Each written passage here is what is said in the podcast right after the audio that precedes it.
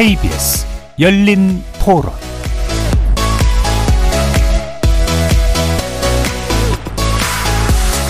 안녕하십니까. KBS 열린 토론 정준희입니다.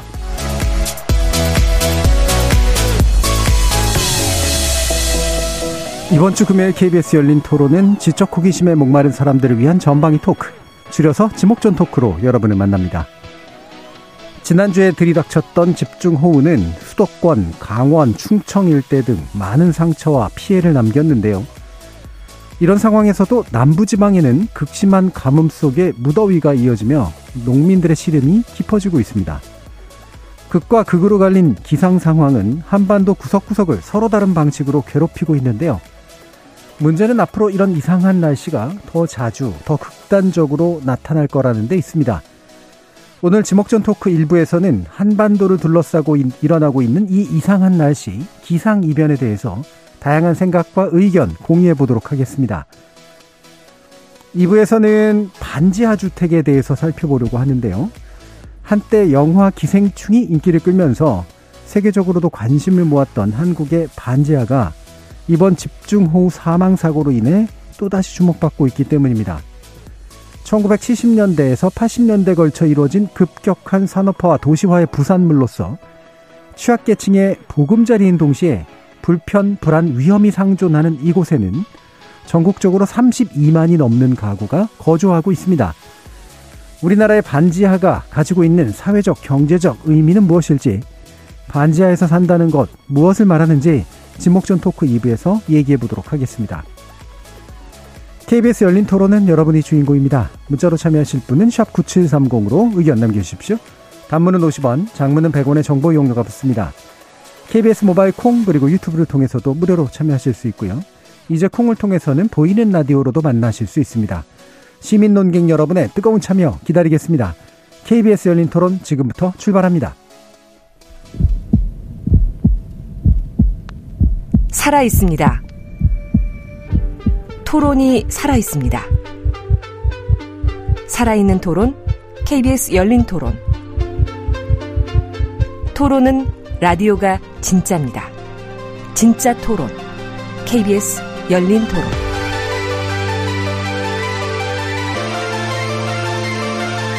오늘 함께 해주실 분들 소개하겠습니다. 나라를 걱정하는 물리학자 이우종필 건국대 교수 나오셨습니다. 안녕하세요. 이종필입니다. 사람, 사랑, 공감의 소설가 서유미 작가 나오셨습니다. 안녕하세요. 서유미입니다. 규정을 거부한다. 한국 여성 변호사의 손정희 변호사 나오셨습니다. 안녕하세요. 손정입니다.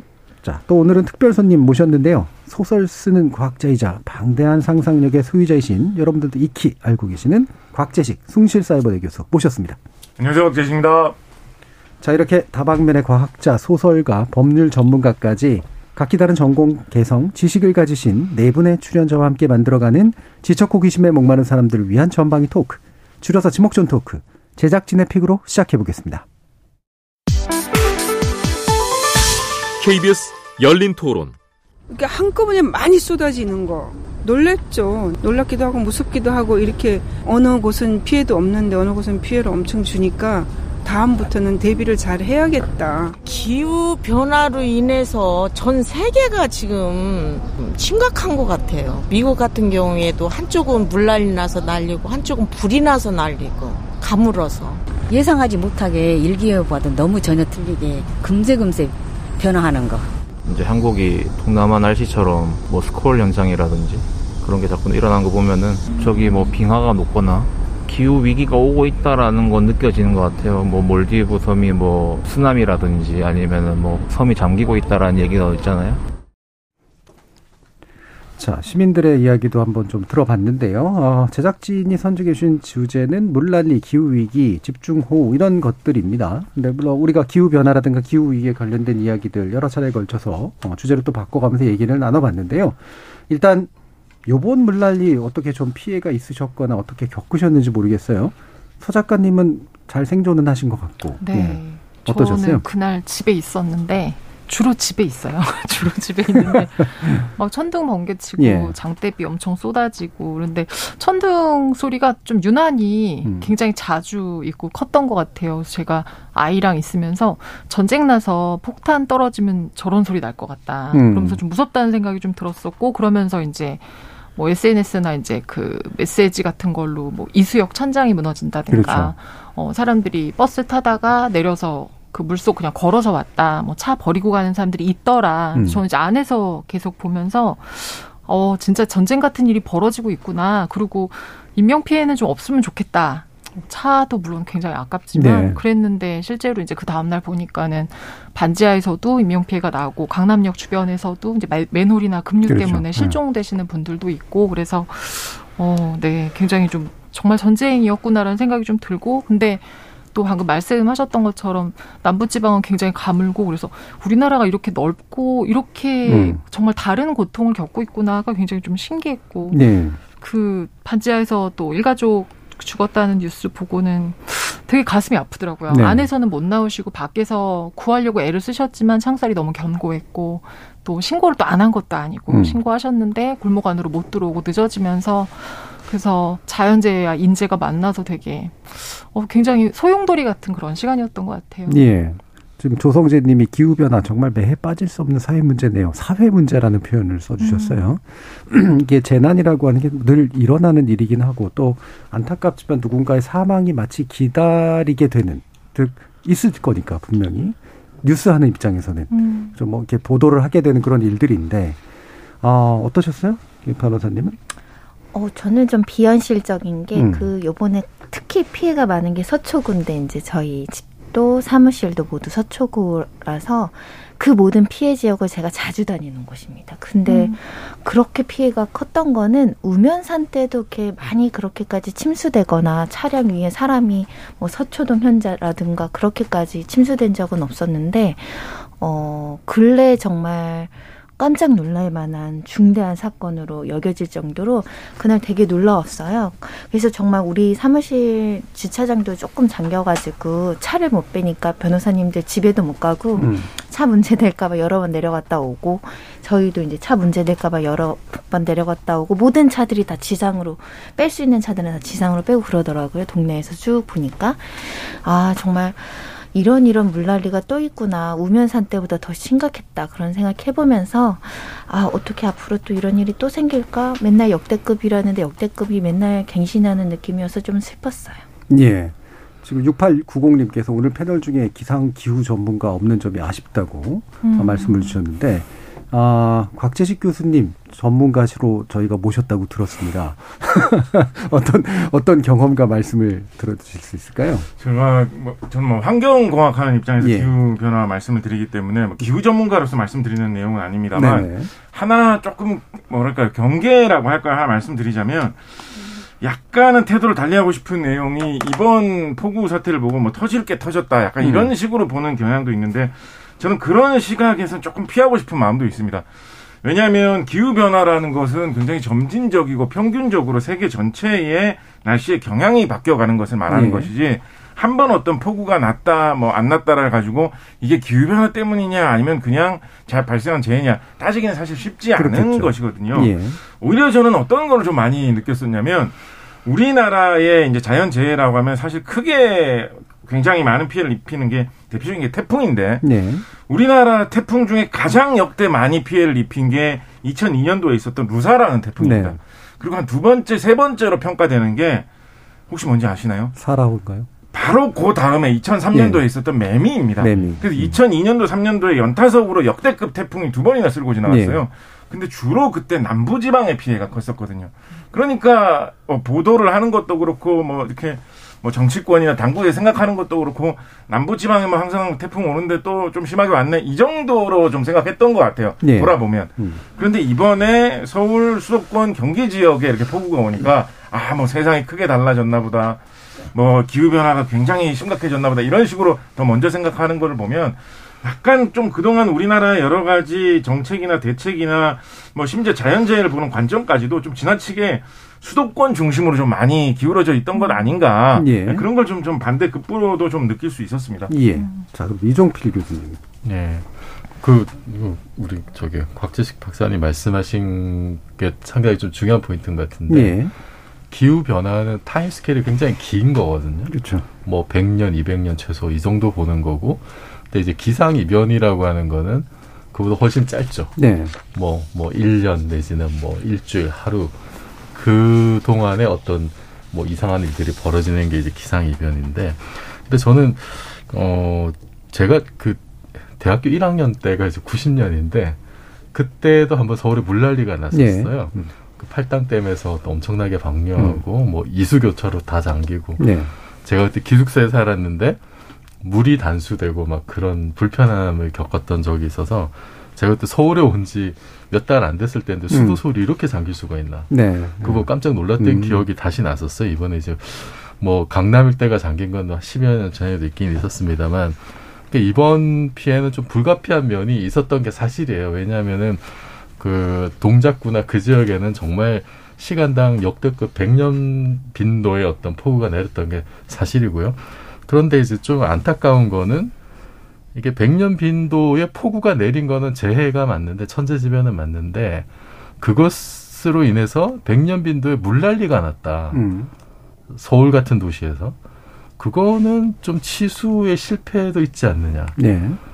어, 이게 사실 폭우가 예고가 된 거고 기상 이변이 하루 이틀 문제가 아니잖아요, 사실은. 우리가 최근 몇 년 동안 뭐 여름 되면은 예기치 못한 기상 이변이 생겨서 최장 장마가 오기도 하고 가물기도 하고 여름이 빨리 끝나기도 하고 그런 온갖 기상이 겪어봤기 때문에 거기에 또 어느 정도 예측은 좀 할 수 뭐 완전한 예측은 힘들지만은 뭐 며칠 전에 이제 비가 많이 올 것이다라는 예보도 이제 하루 이틀 전에 분명히 있었고 근데 그게 좀 안타까운 거죠. 어쩔 수 없었다 하더라도 어 그래서 앞으로는 이렇게 이변이 기상 이변이 일상화되는 시대에 있어서는 평소에도 우리가 좀 백년 빈도의 재해에 대해서도 어느 정도는 좀 대비가 되네, 돼야 되는 게 아닌가 생각이 들고 네.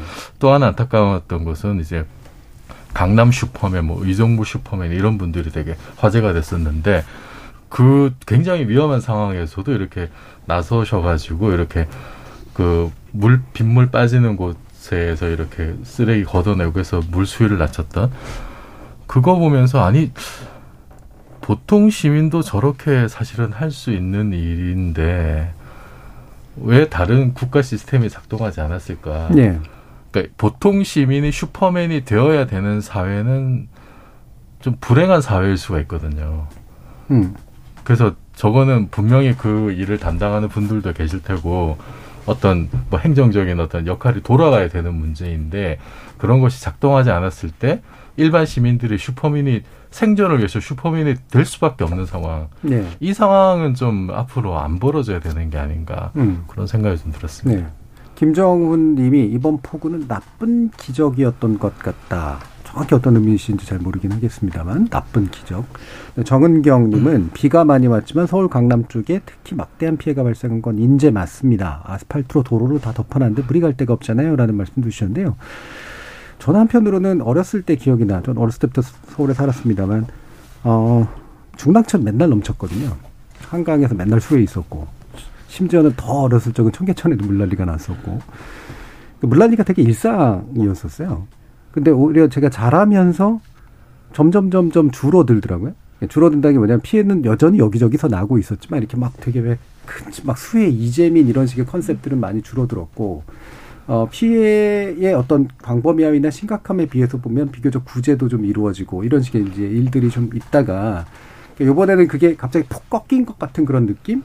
이제 이런 것도 좀 이제 드는 측면도 좀 있었던 것 같고요. 제가 이제 뭐 전공자는 아니지만 지리를 한때 가르친 적이 있었는데 사실 저는 이 우리 같은 도시가 이렇게 어, 이 정도로 유지되는 것도 되게 좀 신기한 일이자라는 생각이 들 정도로 이를테면 지하철이 그렇게 많고 수많은 어, 사람들이 몰려 사는데 이 재해를 어쨌든 통제하기 위해서 굉장히 많은 노력과 시스템이 투여가 되고 있다는 그런 식의 또 얘기이기도 하잖아요.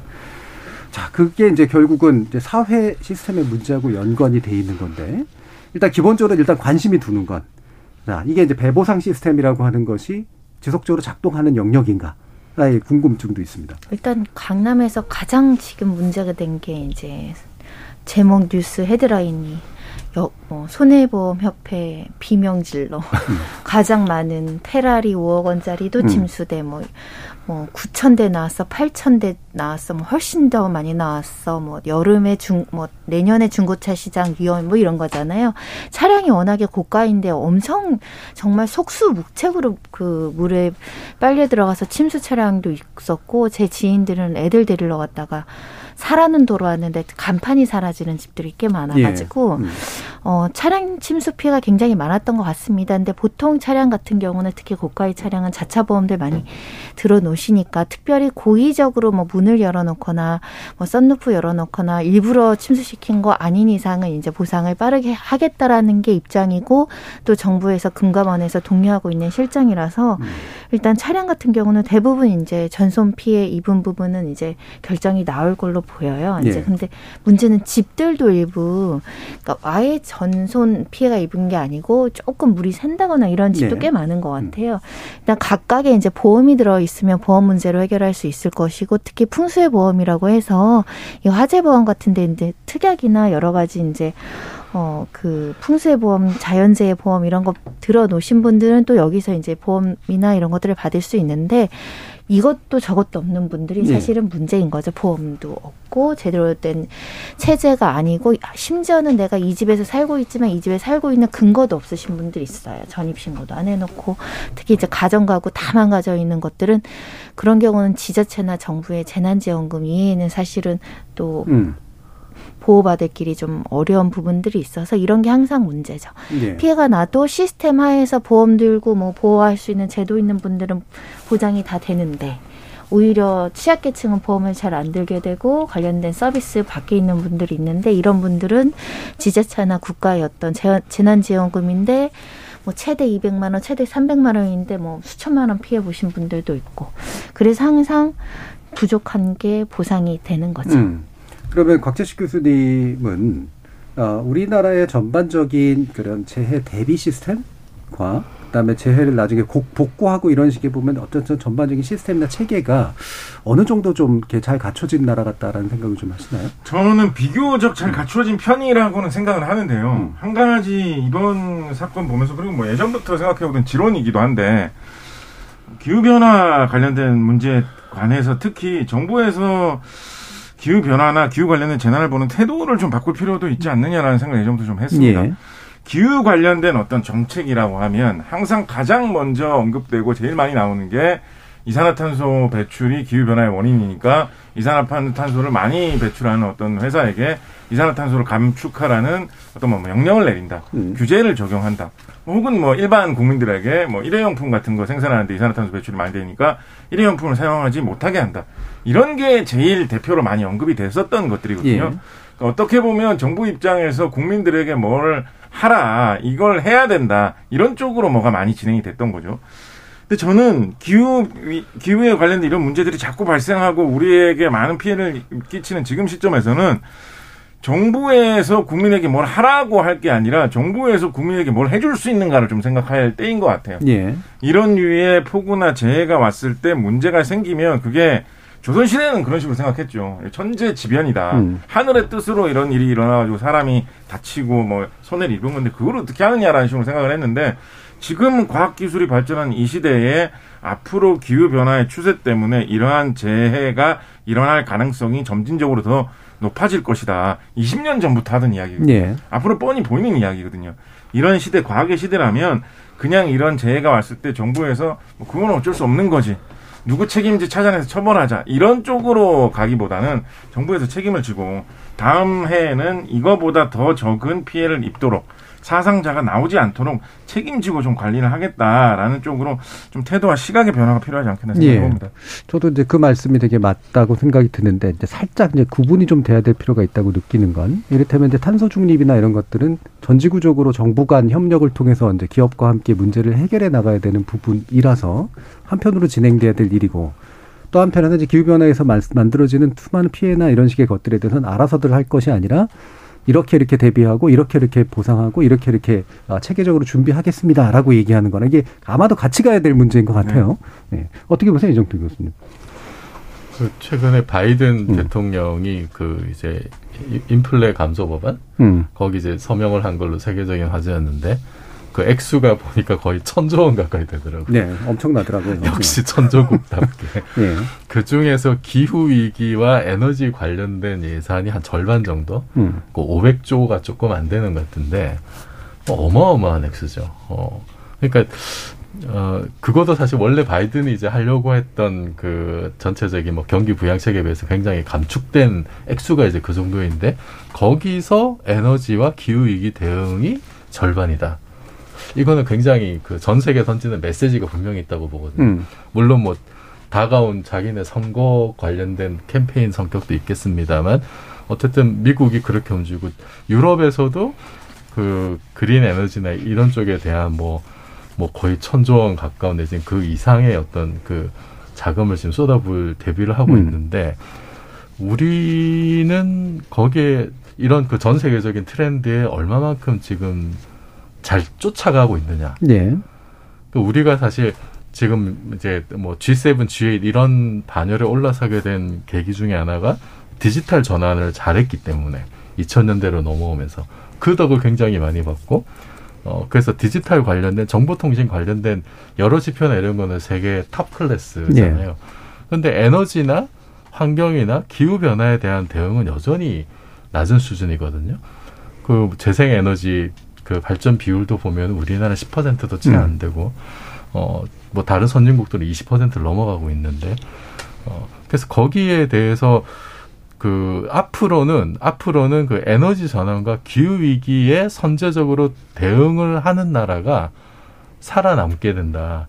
그 우리가 디지털 전환해서 선진국 공식적으로 이제 선진국으로 유엔이 인정을 해줬습니다만 어 이게 언제 다시 우리가 뭐 명색은 선진국입니다만 이 기후 위기와 에너지 문제 대응을 제대로 하지 못하면은 다시 이렇게 그 좀 도태될 우려가 있다. 음. 그런 생각이 들어요. 예. 그래서 우리가 디지털 전환을 성공해서 지금의 어떤 선진국의 기반을 만들었듯이 이제는 그 21세기 앞으로의 그 국가 생존의 가장 중요한 키워드는 에너지 전환과 기후 위기 대응이라고 보거든요. 음. 근데 거기에 대한 경각심들이 너무 없는 것 같아요. 예. 그래서 나 지금 남의 나라 불구경하듯이 볼 일이 아니다. 지금 미국하고 유럽이 저렇게 천문학적인 돈을 쏟아붓는 것이 그게 결국은 세계 질서를 바꾸는 것이고 거기 그 질서에 우리가 좀 뒤처지게 되면 앞으로 굉장히 힘든 시간을 겪지 않을까 그런 걱정이 좀 듭니다. 그러니까 정부도 이제 집권자가 누구냐에 따라서도 사실은 좀 왔다 갔다 하는 경향도 좀 있고 관료 사회가 문제 의식은 느끼고 있는데 이제 아무래도 또 집권자나 입법부의 어떤 의지에 따라도 달라지는 면도 있고 사회 전반의 민감성도 아직은 그렇게 높지는 않은 것 같고요. 어떠세요? 사실은 결국은 우리가 이렇게 단발적으로 이제 피해를 입고 보고가 되면 좀 망각하는 경향이 예. 좀 있죠. 사실 아예 박- 보고가 됐어. 그러면 또 천문학적인 액수를 그 사업을 위해 투자했을 때 또 앞에는 우선적으로 어 이 일이 더 급한 거 아니야? 이 일이 급한 거 아닌가라는 그렇죠. 보이지 않는 우선순위 때문에 항상 이런 자연재해에 대한 예방적 조치들이 많이 삭감되는 게 아닐까 생각이 드는데 요번에는 조금 다르지 않을까 좀 생각이 들어요. 요번에는 정말 어, 속수무책으로 이러다가는 정부의 중요 기능이 어느 날 자연재해 때문에 마비 되는 일이 있을 수 있다라는 위기의식을 불러일으켰거든. 요번에는 뭐 단발적으로 이제 대통령이 이동하는 선이 모두 잠겨 있어가지고 국가의 시스템이 이래도 되나 이런 논란을 짚었는데 더 심한 자연재해가 일어나면 정부 부처가 움직이지 않을 수 있다라는 거잖아요. 그런 면까지 고려하면 수도권의 어떤 뭐 치수가 됐든 태풍이 됐든 뭐 강음이 됐든 폭염이 됐든 전방위적인 어떤 예방 조치들이 있어야 되는 거 아닌가. 예를 들면 제가 요번에 생각 을 한번 해봤더니 겨울이나 뭐 어쩔 때 눈 오면은 다 모래주머니 갖다 놓잖아요. 이번에 모 아파트가 모래주머니를 순식간에 급하게 막 쌓아가지고 지하 주차장 침성을 막았다고 하더라고요. 근데 그런 조치는 당연히 예상해서 갖다 놔야 되는 거 아니었을까? 예. 왜눈 올 때만 하고 비 올 때는 그걸 생각을 못했을까? 사소한 건데. 그리고 강남역에 그거 차단기 돈 들여서 설치한 빌딩은 또 요번에 침수 안 됐다고 하더라고요. 음. 그런 식으로 조금 개별적인 투자도 필요하겠지만 공공시설에 대한 투자도 지금 좀 이루어져야 되는데 국민들이 어느 정도 공감하지 않을까 이제는. 음. 근데 말씀하신 대로 입법이지나 행정부 측에서 가감한 결단이 좀 필요해 보인다라는 생각을 해보는 거죠. 예. 좀 서유미 작가님도 뭐 말씀 주시면 좋을 것 같은데 그냥 저는 또 개인적으로 또 궁금한 건 이게 이런 것도 이제 다 문학적 상상의 영역에서 이게 문학적 주제를 바꿔내는데 되게 그 영향을 미치잖아요. 이게 세상이 바뀌면 또 문학이 먼저 바, 뭐 이렇게 반응을 하기도 하고 그러는데 어 최근에 제가 이와 같은 데 대한 문학적인 성취들이 뭐가 있을까를 궁금해는 한데 뒤져보진 않았거든요. 혹시라도 주변에 좀 그런 게 좀 눈에 띄세요?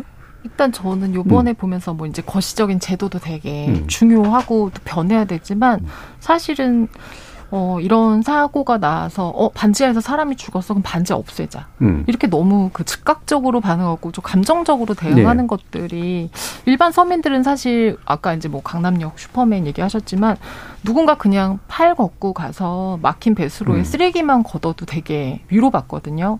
인간이 어떻게 보면 되게 인간한테 위로를 받는데 여러 가지 상황이 났을 때 물론 제도나 이런 것들도 바꾸고 해야 되지만 그 공감을 해서 위로할 수 있는 말 한마디를 네. 할수 없다라는 거가 그렇죠, 저는 좀 그렇죠. 되게 안타까웠던 예, 것 예. 같아요. 중요한 문제 같아요. 예, 음, 그래서 어 바꾸고 해결해야 할 것들은 할 것이고 이 책임자나 정부에서 당장에 그 피해 입고 슬픔에 빠져 있는 좀 국민들한테 아 우리가 이걸 하지는 못했지만 너무 미안하고 이거 근데 뭐 우리 전에 했던 거고 계속 음. 이런 식의 핑계와 뭐 이거 정도는 우린 최선을 다했고 이거는 되게 도움은 안 된다고 생각을 해요.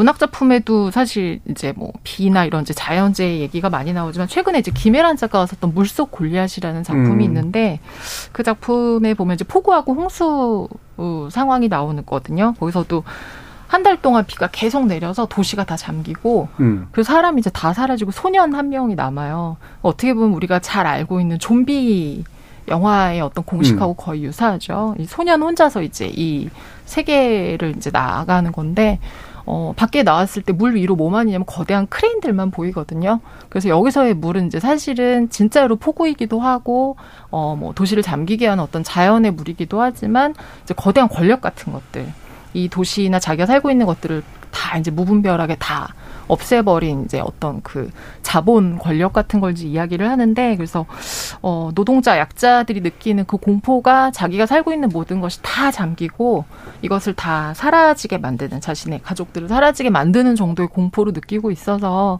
뭐 전 제도도 제도지만 또 좀 돌아보고 헤아리는 마음도 좀 필요할 것 같아요. 음.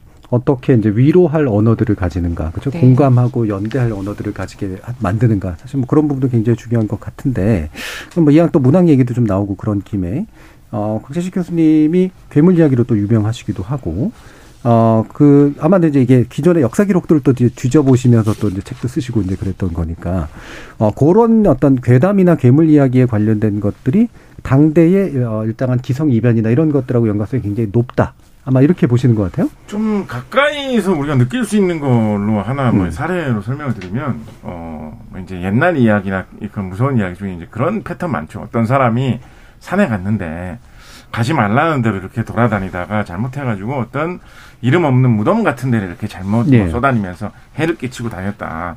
그러고 나서 괜찮은 줄 알았는데 어느 날 갑자기 시름시름 앓기 시작하더니 뭐 열이 나고 열에 시달리면서 헛소리를 하고 음. 뭐에 들린 것처럼 옆에 사람을 막 때리기도 하고 그랬는데 그러고 나서 뭐 제사를 지내서 줬더니 혹은 뭐 그때 잘못했던 걸 바로 잡았더니 뭐 빌었더니 다시 돌아왔다. 이런 식의 이야기 굉장히 많은 편이죠. 음.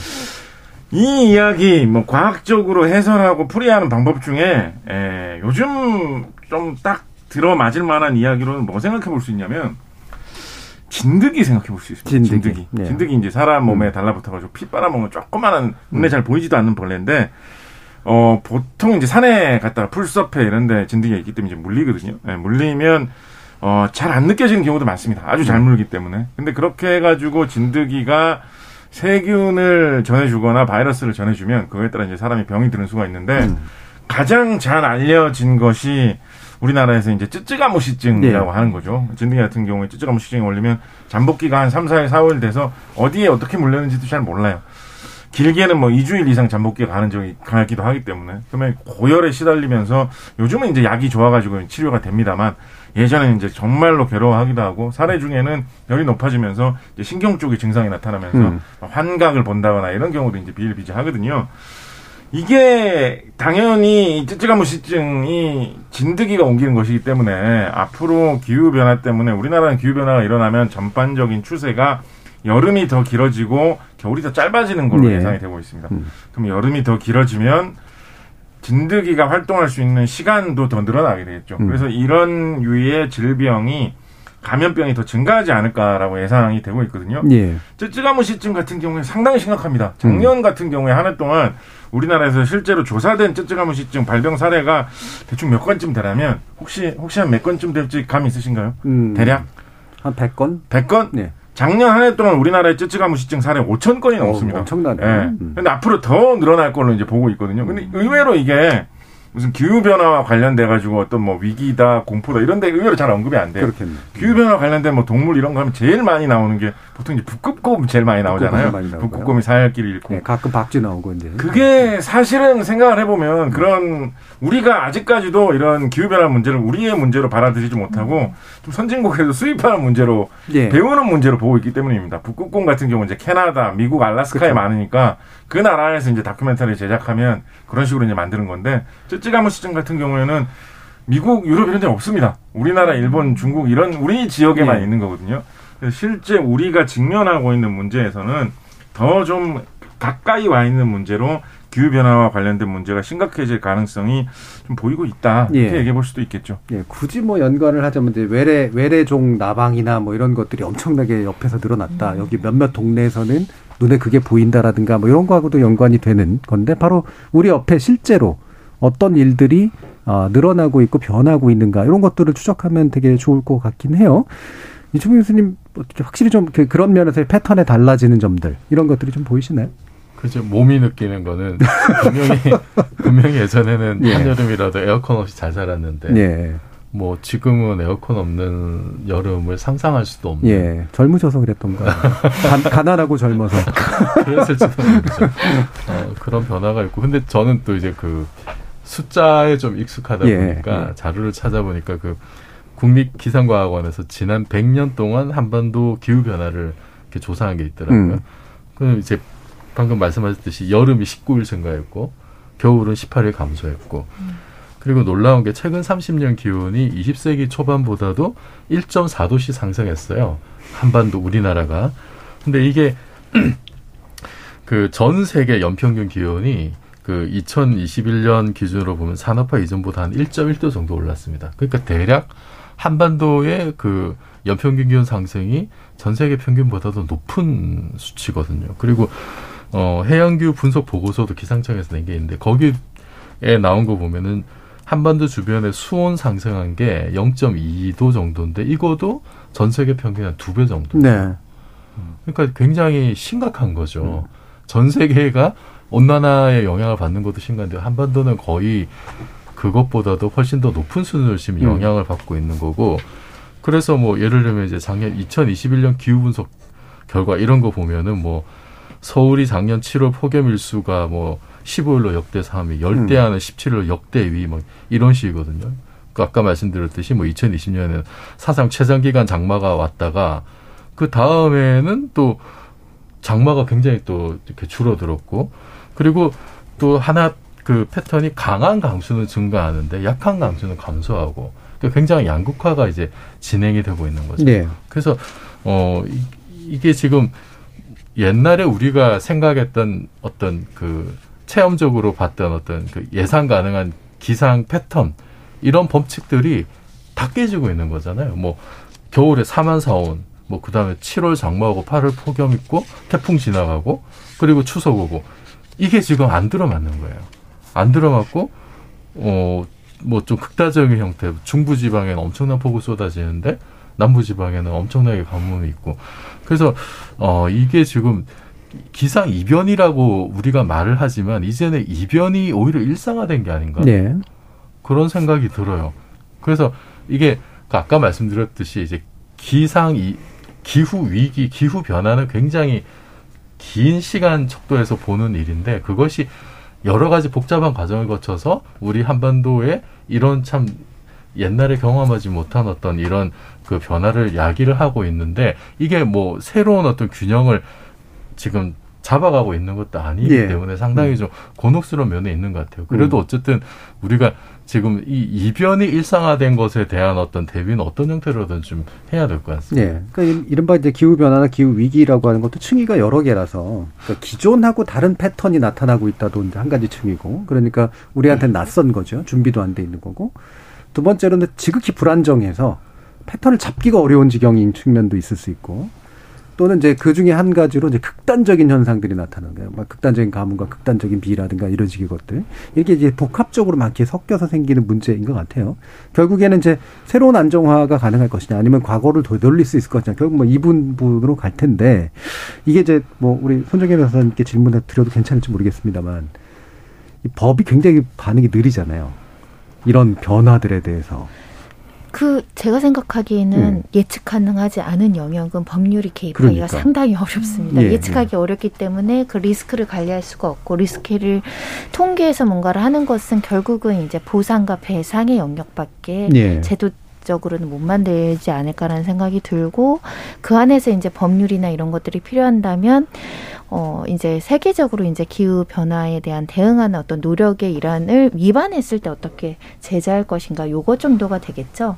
제가 볼 땐 자연재해는 너무나 불확실하고 예측 불가능하게 나타날 수 있고 피해 규모를 산정하기가 좀 어려운 수준이 될 여지가 있기 때문에 우리가 사실 의료보험들 엄청 많이 내고 있잖아요. 네. 예. 우리가 내는 월급에서 제가 볼 땐 사대 보험 중에 의료보험이 굉장히 많이 그죠. 예. 근데 앞으로는 자연재해 같은 보험이 의료보험에 상응하는 수준으로 우리가 부담을 하면서 아. 근로소득세를 산정하는 예. 게 되는 날이 와야 되는 거 일종으로. 아닌가. 예, 예. 지금 아까 말씀드린 풍수보험이나 이런 거 보험료가 그렇게 비싸지 않고 정부가 음. 지원해 주거든요. 그리고 많은 사람들이 기꺼이 한 달에 5만 원, 10만 원, 50만 원, 100만 원을 낼 의사가 전혀 없죠. 예. 이런 자연재해에 대한 음. 근데 앞으로는 또 그 정도의 사회적인 비용을 치를 정도로 그 부분에 대한 연구나 여러 가지 상황들이 벌어지지 않을까 그런 생각 음. 해봅니다. 그렇죠. 어딘가에서 물론 이제 담세자들을 구해 가지고 납세를 시키는 방식도 있을 테고, 말씀한 것처럼 공공의 어떤 분담의 형식으로 문제를 해결하는 방식도 있을 테고, 어쨌든 뭔가 창의적인 아이디어도 좀 나와야 될 것 같고요. 자연재해 피해는 그 개인이 부담하기에는 그 개인 과실 책임이 없다고 예, 볼려지거든요. 그렇죠. 비를 내가 오게 한 것도 아니고 재진이 나한테 난 거는 나가 불의의 사고이기 때문에 범죄 피해자 보호법이 피해자를 보호하는 논리랑 같이 그 피해자는 죄 없이 당할 수 있거든요. 음. 그럼 그건 공공의 영역으로 지금은 재난지원금 뭐 풍수의 지원금 200만 원 최대, 300만 원 최대 이러면 사실은 실질적인 보상이 안 되니까요. 예. 이게 이제 사실 결국은 이제 과거의 패턴들도 보면서 이후의 패턴도 좀 예측도 하고 이래야 되는데 과학의 영역도 좀 있지만 어 우리 이제 예전의 이야기들 속에서 등장하는 음, 그런 기상 이변 내지 그들이 감당할 수 없었던 사실은 그 재난들이 좀 있었잖아요. 그리고 그게 굉장히 큰 고통으로 사실 인간이 겪는 가장 기초적인 고통 중에 하나로 좀 표상되는 그런 경향이 있었죠. 네. 옛날에는 진짜 그 인간이 어떻게 할 수 없으니까 기후제도 많이 지내고 예. 예전에 기후제를 훨씬 많이 지냈죠. 근데 이제 기후제 반대된 기청제, 그러니까 비를 그쳐달라고 하는 기청제도 지냈는데 기후제는 사실 농경 사회 농경 문화를 가지고 있는 나라에서는 굉장히 많이 지냈으니까 뭐전 세계적으로 굉장히 보편화되어 있는 건데 이 기후제가 얼마나 그 그러니까 이걸 인간이 할 수 없다라고 생각했기 때문에 뭐 짐승을 바치는 걸 넘어서 사람을 바치기도 하고 예전에 이제 배로 이제 그 나아갈 때도 보면 사람 바치는 그게 너무나 이제 흔했었죠. 그래서 우리나라도 근데 아직도 사실은 기후제를 막 지내거든요. 지난 6월에도 강원도 영월에서 기후제 지냈었고요. 예. 그리고 2011년에도 또 그 기청제도 지내고 그래서 음. 사실 아직도 그 지방에서는 또 중요한 그런 농경에서 비가 필요하거나 멈춰야 되는 음. 곳에서는 지내고 있고 기설제도 지내고 예, 왜냐하면 예. 이제 겨울에 가무니까 또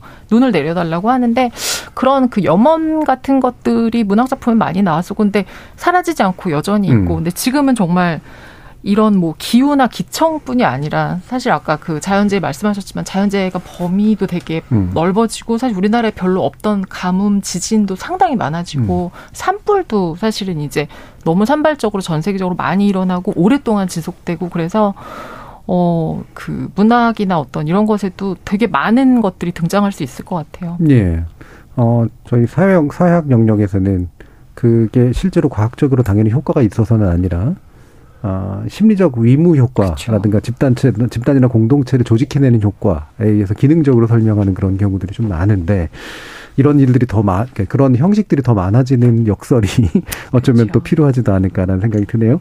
자, 마지막으로 각재식 교수님, 뭐 예전 이야기로부터 또 오늘의 이야기까지 과학적으로든 이야기 측면에서든 어떤 말씀을 더 주실 수 있을까요? 어, 기상 이변 때문에 고통받은 사례는 사실 역사의 굵직굵직한 순간에도 좀 보입니다. 네. 삼국사기나 삼국유사를 읽어보면 백제가 멸망할 때 여러 가지 발생했던 희한한 사건들이 많이 음. 적혀 있는데요. 뭐 여우가 궁중에 들어와 가지고 재상이 앉는 자리에 앉아 있었다 이런 음. 것부터 시작해 가지고 여러 가지가 있는데 하나 요즘 들어서 제 눈에 굉장히 많이 띄는 기록 중에는 그런 것이 있습니다. 서해안에 이제 백제니까 서해안이겠죠. 서해안에 갑자기 어느 날 거대한 어떤 여성의 시신이 밀려와 가지고 음. 사람들 굉장히 놀랐다라는 네. 이야기가 있습니다. 크기가 뭐 기록마다 다르긴 하는데 보통 사람 키에 뭐한 10배, 20배 엄청나게 거대한 여성의 시신이 밀려왔다는 거예요. 암시하는 바는 약간 이런 거죠. 원래 우리 백제의 강과 바다를 지켜주던 어떤 수호신 같은 그런 거인이 살고 있었는데 음. 지금 죽어서 이렇게 떠밀려 온 걸 보면 백제를 방어해줄 그 수호신이 없어졌나 보다. 음. 나라가 망하는 거다. 뭐 이런 생각은 해볼 수가 있는데 그 근처에 이제 나라 망할 때라는 의미로 뭐 홍수가 심하다, 폭우가 심했다, 뭐 여러 가지 재난이 있어 이런 것도 같이 언급이 되고 있거든요. 음. 그거를 보다 보니까 요즘에는 저는 그 거의 실제로 거인이 있었을 리는 없잖아요. 음. 근데 그렇다고 해서 역사 기록을 하는 사람들이 뭐 아무 근거 없이 지어낸 네. 이야기를 썼을 것 같지는 않고 저는 그 기록을 보다가 무슨 생각을 하게 됐냐면 아마도 그런 사람들을 굉장히 괴롭히는 기상 이변이 극도로 많이 일어났을 만한 상황이면 바다의 상황도 굉장히 안 좋아졌을 거예요. 네. 요즘도 바다에서 어떤 적조라든가 아니면 수온의 급격한 변화 때문에 물고기가 떼죽음 하는 이런 현상들이 종종 음. 일어나지 않습니까? 실제로 이제 백제 관련된 기록에도 물고기 떼죽음 기록도 나오거든요. 음.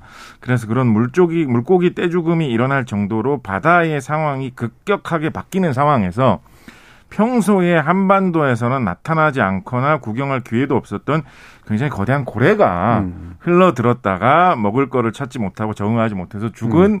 시신이 떠내려온 걸 사람들이 처음 보고 음. 고래는 포유류 동물이기 때문에 생선뼈하고 다르게 생겼거든요. 예, 예. 그게 뭔지 모르는 사람들이 이게 혹시 거대한 거인의 뼈가 이렇게 남아가지고 음. 떠내려온 게 아닐까라고 생각을 하는 것이 나라 망할 징조인 거인의 죽음으로 음. 표현된 거 아닌가 뭐 그런 생각도 해봤습니다. 예. 결국엔 보면 이런 기상의 변화라든 건 결국 아무리 인간이 발달을 해도 사실 감당해내기 굉장히 어려운 일상 위험인 것 같고요.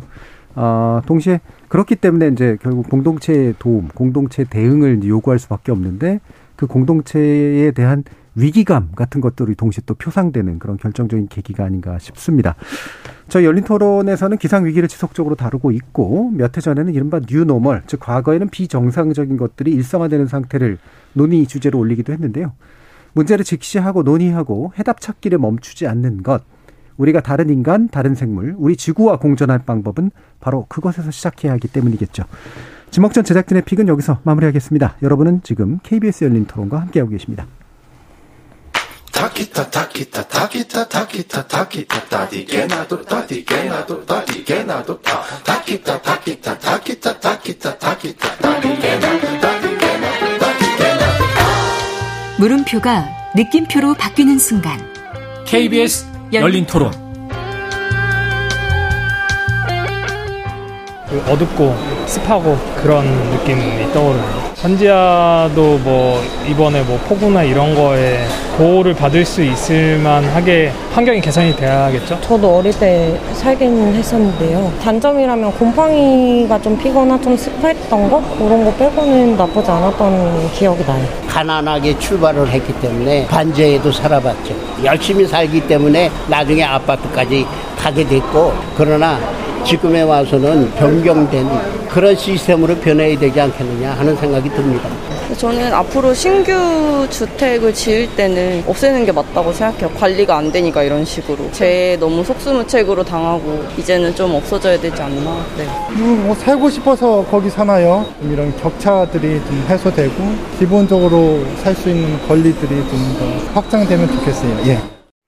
지적 호기심에 목마른 사람들을 위한 전방위 토크. 소설 쓰는 과학자 곽재식 교수 이종필 건국대 상호교양대 교수, 소설가 서유미 작가, 손종희 변호사 이렇게 네 분과 함께하고 있습니다. 자, 출연자의 픽은 손종혜 변호사님이 가져오셨는데요. 저희가 그래도 그러니까 매 그러니까 2주마다 한 번씩 할 때 그래도 호호 깔깔하면서 그래도 한 번은 하는데 두 번째 주제도 이거 절대 웃을 수 없는 주제를 가져오셨어요. 사실 첫 번째 주제랑 좀 연관되어 예, 있죠. 예. 이번에 홍수 피해 때문에 외신에서 특히 우리나라의 반지하 문화에 대해서 콕콕 찝는 정말 어떻게 보면은 어, 이런 거를 기사를 이렇게 내는구나 싶을 정도의 보도들도 좀 나왔고 또 이제 반지하를 둘러싼 정치 권의 공방도 좀 있었고 예, 예. 아까 작가님 말씀하신 것처럼 반지하를 없애는 게 답은 아니다. 그리고 실질적으로 반지하가 서민의 주거 대책으로 굉장히 실효적으로 역할을 해온 국가이기 때문에 이 반지하에 대한 경험 또 반지하를 상징하는 대한민국의 현실 이야기 해보고 싶었습니다. 예. 아, 그래서 자, 두 번째도 웃지 못하면서 이제 웃- 네, 다양한 슬픈 이야기들이 아마 나오지 않을까 싶은데 어, 죄송한 얘기지만 반지하면 가장 먼저 이분 중에 떠오르는 건 이성진 저요? 교수님이 네. 떠올라요. 왠지 막 살아보셨을 것 같기도 하고. 저 두 번 살아봤어요. 그러니까. 예. 대학교를 제가 학부를 5년 다녔는데 5년째 다닐 때 그 선후배 4명이서 이렇게 방 3개짜리 반지하 음. 방에 같이 네, 살았거든요. 그 위치가 그 신림 이동 도림천 바로 뒤쪽이었어요. 네, 네, 네. 그 이번에도 그, 그 동네가 침수된 그렇죠. 걸로 알고 네. 있는데 어 거기가 좀 저지대거든요. 음. 그 도림천이 평소에는 건천인데 그 해에도 비가 많이 와가지고 도림천 수위가 넘치고. 이제 막 음. 올라왔어요. 그러면은 어떻게 되냐면은 이 반지하에 이 하수가 역류를 합니다. 물도 안 빠지고. 음. 그래서 여름 내내 굉장히 고통스러웠어요. 제가 그때 대학원 입시 준비하고 있었는데 공부도 제대로 못하고 뭐 주인 아줌마한테 얘기해도 이게 해결할 방법이 없다 예. 그러고 그래서 이후로는 나중에는 제가 이제 그 반대편 신림 구동은 좀 언덕이잖아요. 예, 예. 좀 높이가 있죠. 네, 지대가 높은 곳에서 반지하에서 살면서 제가 박사과정 4년을 거기서 음. 살았는데 거기는 이제 뭐 물 걱정은 없었습니다만 여전히 이렇게 그 사람들 다니는 어떤 그. 길보다도 음. 낮은 곳에 내 시선이 음. 머물러 있다라는 것이 굉장히 여러 가지로 참 안 좋은 영향을 미치더라고요. 예. 이게 뭐 이렇게 커튼이나 창문을 제대로 열지도 못하고 어 그런 추억이 있어요. 음. 왠지 추억이라 그러니까 살인의 추억 같은데 그냥 예, 아니 그래서 그것 같은. 기생충에서 반지하 예. 장면이 나올 때 굉장히 정겨웠고 예. 어, 어, 저런 내가 살았던 저런 공간이 영화에서도 이렇게 중요한 소재로 등장한 것이 좀 약간 뿌듯한 음. 그런 면이 있었고 저렇게 반지하 동네가 물에 왕창 잠기고 사람들 고생하는 것은 좀 이제는 옛날 이야기지 않을까 왜냐하면은 예. 이제는 뭐 반지하 동네라도 이게 뭐 배수나 이런 게 잘 돼서 저렇게 폭우가 내려도 물이 잘 빠지지 않을까라고 생각을 하고 생각을 있었는데. 하면서 이제 그 영화를 즐겼었는데 네. 이번에 그게 이제 현실이 되고 영화보다 더 끔찍한 일이 사실 그렇죠. 벌어진 거잖아요. 그러니까 이제는 그냥 영화 속의 어떤 한 장면 또는 역사 네. 속의 한 추억으로 던질 수도 있을 것 같았는데 그렇게만 생각을 해왔는데 어, 이번에 여전한 현실이었다. 네, 이 사태를 겪으면서 굉장히 좀 이제 안 좋았죠. 마음이 예. 되게 좀 아팠습니다. 음. 네. 혹시 뭐 다른 분들은 반지하에 대한 경험이나 또는 뭐 이미지나 인상 같은 것도 좀 있으세요? 서 작가님? 음. 저는 예전에 네, 곽 집. 보러 다닐 때, 예. 어, 그뭐 반지하하고 엄밀하게 따져보면 개념 차이는 있겠습니다만, 예. 그 반지하 같은 정도의 느낌을 주는 집을 층수를 지층이라고 표시하던 예. 게 기억이 나더라고요. 그래서 이거를 내놓는 사람도 지하라는 말은 어감이 안 좋아가지고 예. 가능하면 반지하보다 지층이라고 말할 수 있는 집이면 지층이라고 하는구나. 음. 나는 뭐 그런 느낌을 강하게 받았던 기억 나고요. 한편으로 생각해 보면 우리나라 거주의 역사에서 1920년대만 하더라도 그때는 집을 지으면 소위 말하는 이제 개양 한옥 형태의 집을 새로 많이 지었었거든요. 요즘 한옥마을 같은 데 남아 있는 집 보면 1920년대 예. 그때 전으로 지은 집이 많고 그런데 100년 사이에 지금은 전 국민 가구 수의 반 이상이 아파트에 사는 시대로 넘어온 네. 거거든요. 그러니까 그런 급격한 전환 사이에서 어떻게 보면 우리의 어떤 배려의 손을 벗어난 좀 소수나 사회적 약자들이 사는 형태로 남은 그런 주거 방식이 반지하가 아니었는가 좀 챙겨봐야 되겠다는 생각도 했습니다. 예. 사실 이제 다가구 주택들이 이제 급격하게 늘면서 생긴 이제 주거 형태고 주로 이제 대도시, 그러니까 서울과 같은 대도시에서 약간의 이제 어, 빈민까지는 아니지만 이렇게 중 그러니까 중산층들이 살거나 또는 그 옆에 아파트 옆 동네에서 이제 살게 되는 그런 데서 이제 많이 나타나는 형태고 저도 사실은 살아보기도 했고요. 예. 다양한 경험들이 좀 있었는데 서 작가님은 살지는 않으셔봤어요? 저는 신혼 때 약간 신혼 때. 반지에 가까운 1층. 아줌마는 계속 음. 1층이라고 우기고 우기는. 우리도 1층이라고 맞아요. 생각하지만 예. 약간 애매한데 예. 살아본 적이 있는데 저도 그래서 하수구 역류해서 어. 출근을 못한 적이 있어요. 아하. 아침에 일어나서 씻고 나가려고 하는데 이렇게 대야가 떠 있었고 아하. 뭐 어떻게 해야 될지를 모르고 음. 그막 엄청 심하진 않았는데 그래서 제가 실제로 첫 소설집에 그 반지하에서 물 나서 그 자기가 친구 집에서 놀고 왔는데 그 모든 가재 도구들이 물 위에 떠 있는 걸 목격하는 장면을 예. 쓴 적이 있었거든요. 근데 저도 요번에 그 반지하 나오는 그 소식을 전하면 저기 들으면서 그 BBC에서도 막 그랬잖아요. 음. 이 기생충 영화보다 더 한국의 현실 자체가 더 현실의 결말은 더 최악이다. 이렇게 이제 아주 예. 그 되게 단언적으로 이제 했는데 영화 생각이 저도 많이 났었어요. 거기서 그 남매가 와이파이 잡기 위해서 조금이라도 더 와이파이가 잘 잡히는 곳을 찾아서 이렇게 천장에 가까이 막 이제 그 지상에 가까이 붙으면서 그 앉아 있었던 모습도 생각이 났고 그리고 실제로 이제 그 기생충 영화에서도 아예 폭우 내려서 집이 잠기는 장면이 아예 이제 등장을 했었잖아요. 근데 그 장면이 저한테도 되게 인상적이었는데 어, 그 장면이 언제 등장을 하냐면 이들이 그 박 사장이 캠핑 갔을 때 거기서 술판 네. 자기 집처럼 막 벌리고 나서 음. 사실은 굉장히 폭우가 심하게 쏟아져서 이제 쫓기듯. 나와서 네. 이동할 때 이제 그 자기 집으로 돌아가는데 그때 보면 이들이 그 집으로 가는 여정 자체가 계속 하강하거든요. 음.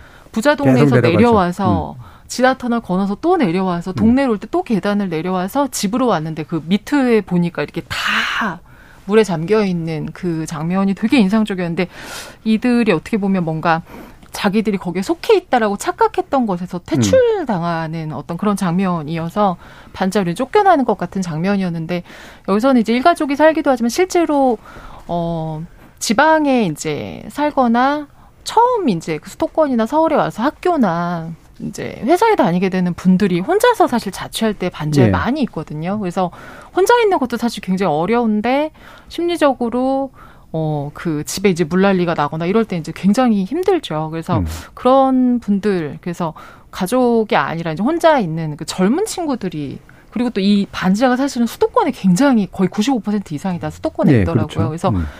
어떻게 보면 지방에서는 경험하지 못하던 형태인데 서울에 있어야 되기 때문에 수도권에 있어야 되기 때문에 있다가 뭐 그냥 괜찮은가 보다 이제 당하는 경우가 많아서 또 되게 좀 서러움을 많이 느낄 수 있을 것 같아요. 예, 예. 유튜브에서 이제 프라이드님은 반지하 옥탑방을 동일선상에 많이 놓던데요. 옥탑방이 훨씬 좋습니다. 라는 말씀 주셨고요. 요즘 옥탑방이 또 외래 인기가 좋아지는 현상도 나타나고 있죠. 박재만님은 저도 반지하 살아봤는데 화장실 변기 위치가 왕좌처럼 엄청 높이 있던 게 생각나네요. 이게 아마 수압이나 이런 문제 때문에 그렇겠죠. 그 바깥으로 빠져나가는 관두 문제일 테고요. 이영우님은 런던에도 반지하 꽤 있습니다. 2, 3주 정도 살았습니다. 라고 말씀 주셨는데요. 제가 한 1년 정도 살았습니다.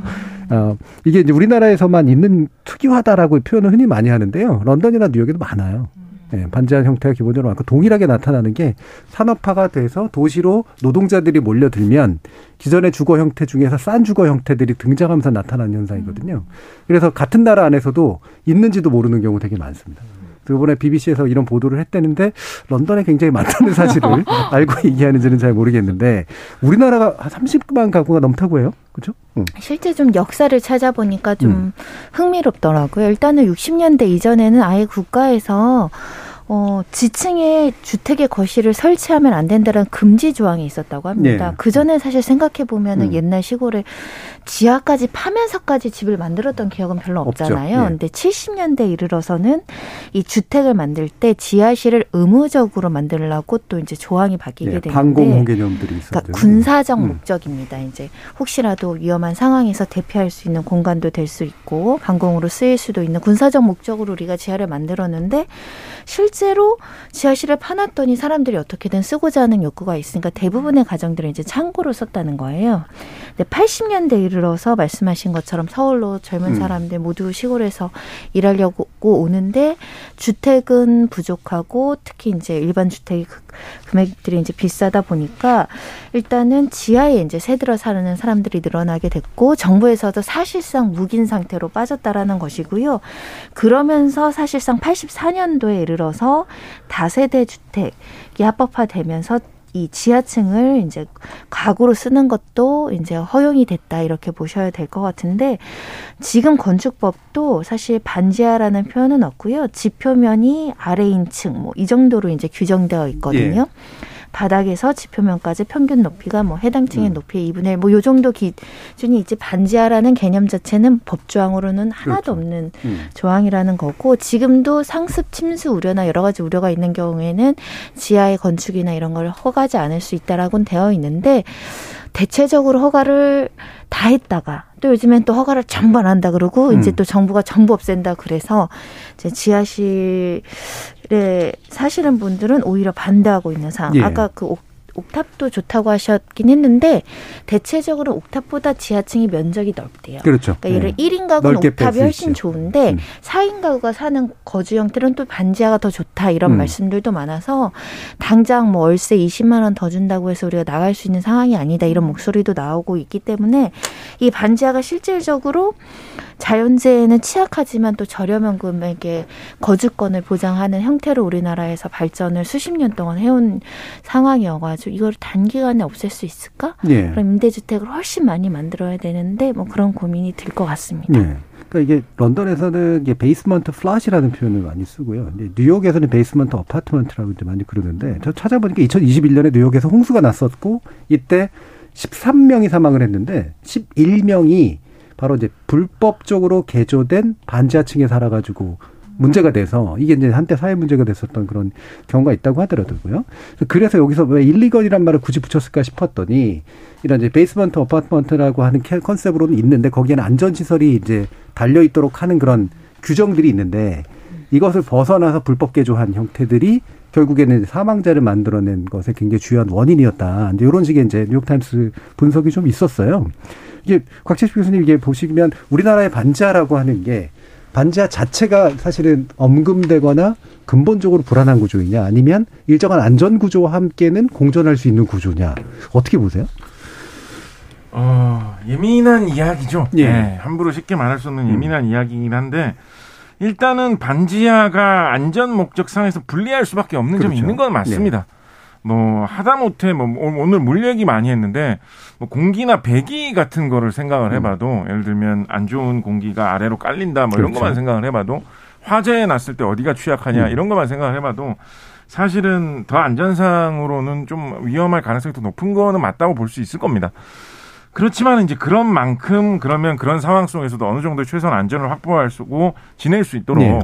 좀 당국에서 좀 더 신경을 쓰고 돌보려는 그런 태도가 같이 좀 가야 되겠다라는 생각 해볼 수 있겠죠. 네. 그러니까 이게 그 규제를 외국 같은 경우는 좀 찾아봤더니 이제 탈출로가 두 개 이상 있어야 된다. 랑 반드시 빛이 드는 이제 그 창문이나 이런 설비들이 있어야 된다. 그렇지 않으면 이제 허가가 나지 않는 이제 그런 방식으로는 약간 중간 타협지대를 좀 만들어 놓은 것 같은데 사실 이제 우리나라에서는 법적으로 뭔가 명확하게 된 거라기보다는 이게 이제 왜 제가 알기로는 1층과 2층 이라고 하니까 저뭐 이렇게 층고 제한이나 이런 데서 용적률 제한에서 피해가기 위해서 도입된 이제 그런 독특한 개념이라고 좀 들었어요. 이게 뭐 그래서 우리나라에서 약간은 반합법적으로 이제 만들어진 그런 영역이겠죠. 그러니까 용적률에 포함이 안 되니까 음. 지하를 일단 만들면 이 건물주 입장에서는 이득인 거죠. 예. 어찌됐든 그걸 상업적으로 하려고 할 수 있으니까 이득이 있어서 예전에 한번 이것을 지하를 없애려고 시도를 했는데 건축사 분들과 음. 건물주 분들이 거의 정말 초절정 반대를 해서 이게 무산이 됐다라는 소식도 있었더라고요. 그러니까 예. 결국은 우리가 뭐 공간이 부족한 나라에서 살다 보니까 지하를 어떻게든 활용하고자 하는 욕구는 막을 수가 없을 것 같습니다. 이걸 주거로 하느냐, 뭐 창고로 하느냐, 뭐 사무실로 하느냐, 뭐 다른 목적으로 하느냐의 차이일 뿐. 음. 지하 자체를 활용하는 걸 금지하면 어마어마한 반대에 네. 휩싸일 것 같고요. 말씀하신 것처럼 안전 대책. 음. 주거로는 쓰지는 못하더라도 사실 우리 건물 지하에 식당들 엄청 그렇죠. 많잖아요. 그래서 상업용 음. 건물로는 또 변경할 음. 수 있거나 뭐 창고로 쓰거나 이런 식의 접근은 고민해 볼 여지가 있고 사회적으로 토론을 해봐야 되는데 음. 당장 이제 정부에서 20년 뒤 안에는 못 살게 음. 하겠다 그러면 이제 시장에 조금 혼선이 올 것 같아요. 예. 그게 뭐. 좋아서 들어오시는 분들도 있거든요. 예. 가구 형태. 마침 뭐 물론 우리 이제 금요일 코너 지목전 코너가 뭐 열띤 토론을 하기 위한 코너는 아닙니다만 토론 한번 해보죠. 어떻게들 생각하시는지 이 반지하 이른바 퇴출론이라든가 이런 것들에 대해서 이종필 교수님 어떠세요? 저는 저 퇴출하는 쪽으로 가는 게 맞다고 생각을 예. 하는 편인데 음. 국토교통부에서 보니까 최저 주거 기준 이런 거 정하더라고요. 음. 근데 면적이 좀 주로 돼 있어요. 뭐 1인 가구 최소 면적은 뭐 4.2평, 14제곱미터. 4인 가구는 뭐 43제곱미터, 13평. 그리고 뭐 침실이 있어야 되고 뭐 여기 하수 시설이 있어야 되고 수세지 화장실 보기실 이런 식으로 규정이 돼 있는데 방음 체감 환기 이런 거는 음. 좀 애매하고 두루뭉술하게만 돼 그렇죠. 있어요. 근데 어쨌든 예, 그 일조권 이런 것도 굉장히 이제 민감하게 지금 생각하는 시대이고 먼지 같은 것도 마찬가지고 음. 뭐 화재, 수해 이런 데 대한 어떤 취약적인 부분도 분명히 있기 때문에 저는 그 우리나라가 선진국이 된다는 게 이제 이런 것부터 저는 하나씩 좀 바꿔 나가는 음. 게 선진국이지 않을까.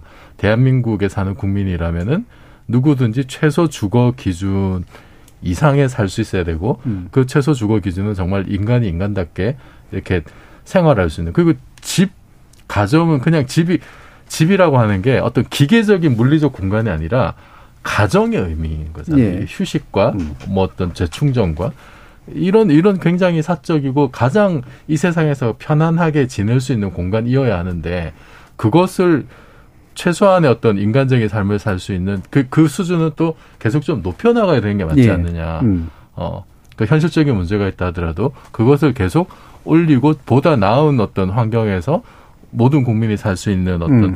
그런 방법을 찾아야 된다는 게 제 생각이고 또 하나는 사실 이거보다 비주거 형태도 사실 있잖아요. 뭐 예. 비닐하우스라든지 예, 예. 고시촌 쪽방 예. 이, 이쪽도 사실 또 사각지대거든요. 사각지대죠. 그렇죠. 예. 어, 그래서 이것도 사실은 좀 같이 묶어가지고 음. 좀 그 전반적인 어떤 그 최소 최소 주거 기준 내지는 뭐 예, 대선 때 공약 났던 뭐 기본 주택 음. 이런 고민까지 좀 했으면 예, 좋겠습니다. 예. 역시 나라를 걱정하시는 물리학자가 맞는 것 같아요. 예. 나라를 쪽에 물론 저 초점이 놓여져 있긴 합니다만 물리학보다는 이게 그러니까 기본적으로 장기적으로 주거 용도로서 퇴출되는 게 맞는데 그게 단지 반지하를 타겟으로 삼는 게 아니라 최소 주거 기준을 지속적으로 높여감으로써 네. 자연스럽게 위험한 그런 반지하 시설들이 어, 주거 용도로는 사용되지 않도록 만드는 그런 방식이었으면 좋겠다 이런 얘기시네요. 서 작가님은 전적으로 동의해요. 전적으로 동의합니다. 어, 너무 맞는 말이에요. 근데 정말 새로 짓는 건물에는 어, 주거 형태로 지하를 넣지 않는 건 맞는 것 같아요. 근데 예. 저는 지금 이제 있는 형태의 그 반지하 주택을 없애겠다는 게 어떻게 가능한지는 잘 모르겠어요. 근데 어, 되게 또 다양한 방식으로 활용을 할 수 있지 않을까. 왜냐하면 대부분의 아까도 나왔지만 반지하가 있는 건물 자체가 다세대 주택인 경우이고 다세대 주택에 계신 분들은 이제 세를 받아서 이제 그렇죠. 그또 주인분들이 또 사시는 분들이 많아서 아마 그분들도 또 서민이시고 음. 그래서 그거는 굉장히 이분들한테는 어쩌면 밥줄이 또 끊기는 일일 수 있기 때문에 예. 이게 단순히 이거에서 문제야 그럼 이거 없애서 될 거는 아닌 것 같아서 음. 그분들에게도 뭔가 뭐 그 시설을 좀 다르게 활용할 수 있는 그런 방안이 좀 마련이 되어야 이분들이 사람을 들이지 않으면 지하를 어떻게 활용할 수 있겠다가 좀 예. 되지 않을까 싶어요. 사실 그분들은 풀려면 풀수 있는 방법들은 많은데요. 예를 들면 주차장 설비를 반드시 갖추도록 하기 위해서 예를 들면 시가 이제 주차장의 음. 설비를 지원해 주는 그런 형태를 취한다든가 이런 것들이 있으니까.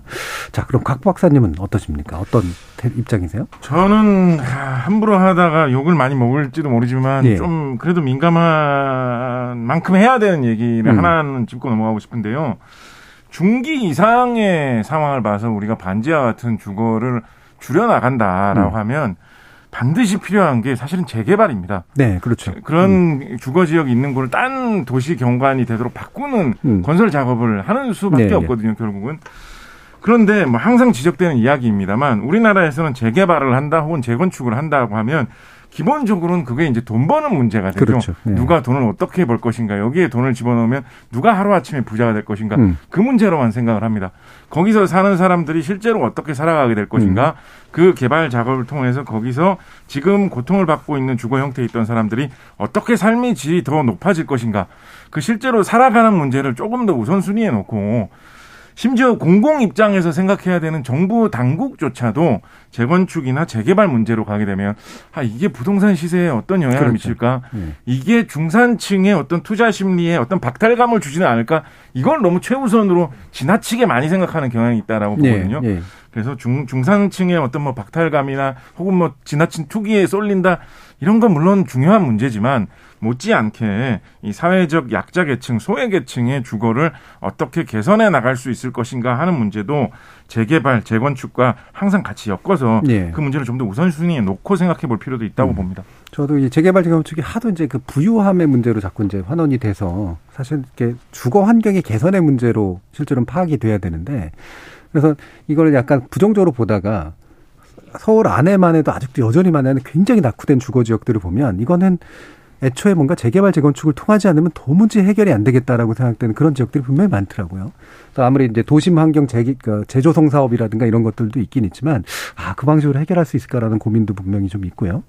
다른 시각으로 접근도 음. 필요하다고 보니, 보이는데 아까 일조권 말씀하셨지만 예. 일단 반지하의 치명적인 문제는 호흡기 질환이거든요. 음. 이게 사실 건강보험료가 증액되는 사유들이죠. 그래서 이게 단발적으로 이게 어떤 부동산 시장에 영- 미치는 영향이나 단기간으로 이제 집주인들 월세를 못 받고 일단 퇴거하는 문제도 있겠지만 기본적으로는 우리 국민의 건강권을 위해서는 이 곰팡이, 습기, 환기 이런 것들이 안 되는데 오래 노출되면 건강권에 대한 우- 위해가 있으니까 건강권 보장에 대한 접근 차원에서도 또 시도를 하면 이해관계인들을 조금 설득해 나갈 수 있지 않을까 그런 생각도 많이 들거든요. 네, 반지하에서 오래 살아서 이렇게 좀 안 좋아지셨다는 분들 저 꽤 많이 봐가지고 실제로. 그래서 예. 건강권이 굉장히 중요하고 그게 건강이 해쳐지면은 건강보험료 증액 사유로도 되니까 여러 분야의 어떤 전문 가들 이야기를 들어봤으면 좋겠고 예.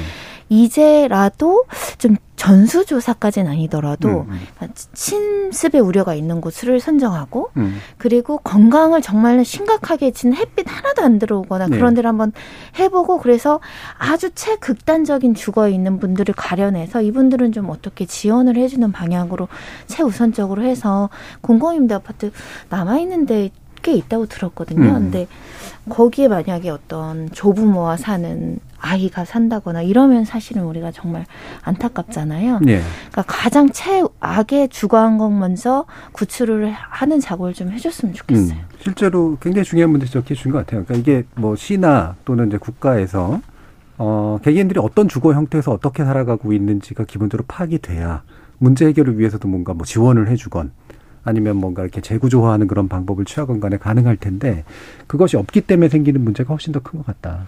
그리고. 사실 그 이제 강북 일대 재개발하면서 그 반지하 가구는 엄청 줄었는데 그 때문에 거기서 밀려난 분들이 비주택으로 엄청 또 늘어났어요. 그렇죠. 네, 네.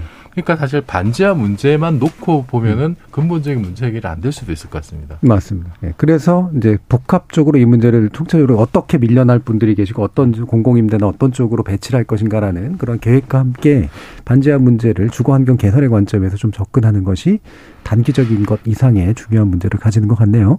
김병희 님은 지하 상업 시설이 엄청 많은데 주거는 못 한다는 게 말이 안 되는 것 같네요. 다만 안전 장치를 제대로 만드는 쪽으로 개선하면 좋을 것 같습니다. 서주현님은 수도권 저임금 노동자도 필요하면 최소 인간적으로 살 것은 보장해 줘야죠. 지 하나 반지하에 살라고 방치하면 안 됩니다. 저는 다신 살고 싶지 않아요. 그런 곳에는 라는 의견도 주셨네요. 자, 오늘 KBS 열린 토론 지적 호기심에 목마른 사람들을 위한 전방위 토크는 한반도 기후 위기의 문제와 반지하에 산다는 것을 놓고 네 분과 전방위 토크 진행해 봤습니다. 오늘 함께 해주신 서유미 작가, 손정희 변호사, 어, 곽재식 교수 그리고 이종필 교수 네 분 모두 수고하셨습니다. 감사합니다. 감사합니다.